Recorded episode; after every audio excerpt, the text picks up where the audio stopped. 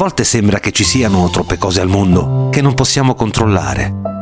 Terremoti, alluvioni, guerre, covid. Ma è importante ricordare le cose che possiamo controllare, come il perdono, seconde occasioni, nuovi inizi.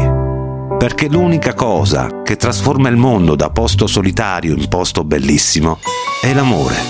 L'amore in ogni sua forma. L'amore ci dà speranza, soprattutto per il nuovo anno. Per me questo è la notte di Capodanno. E questo, caro amico, dolce amica, è l'augurio che ti rivolgo.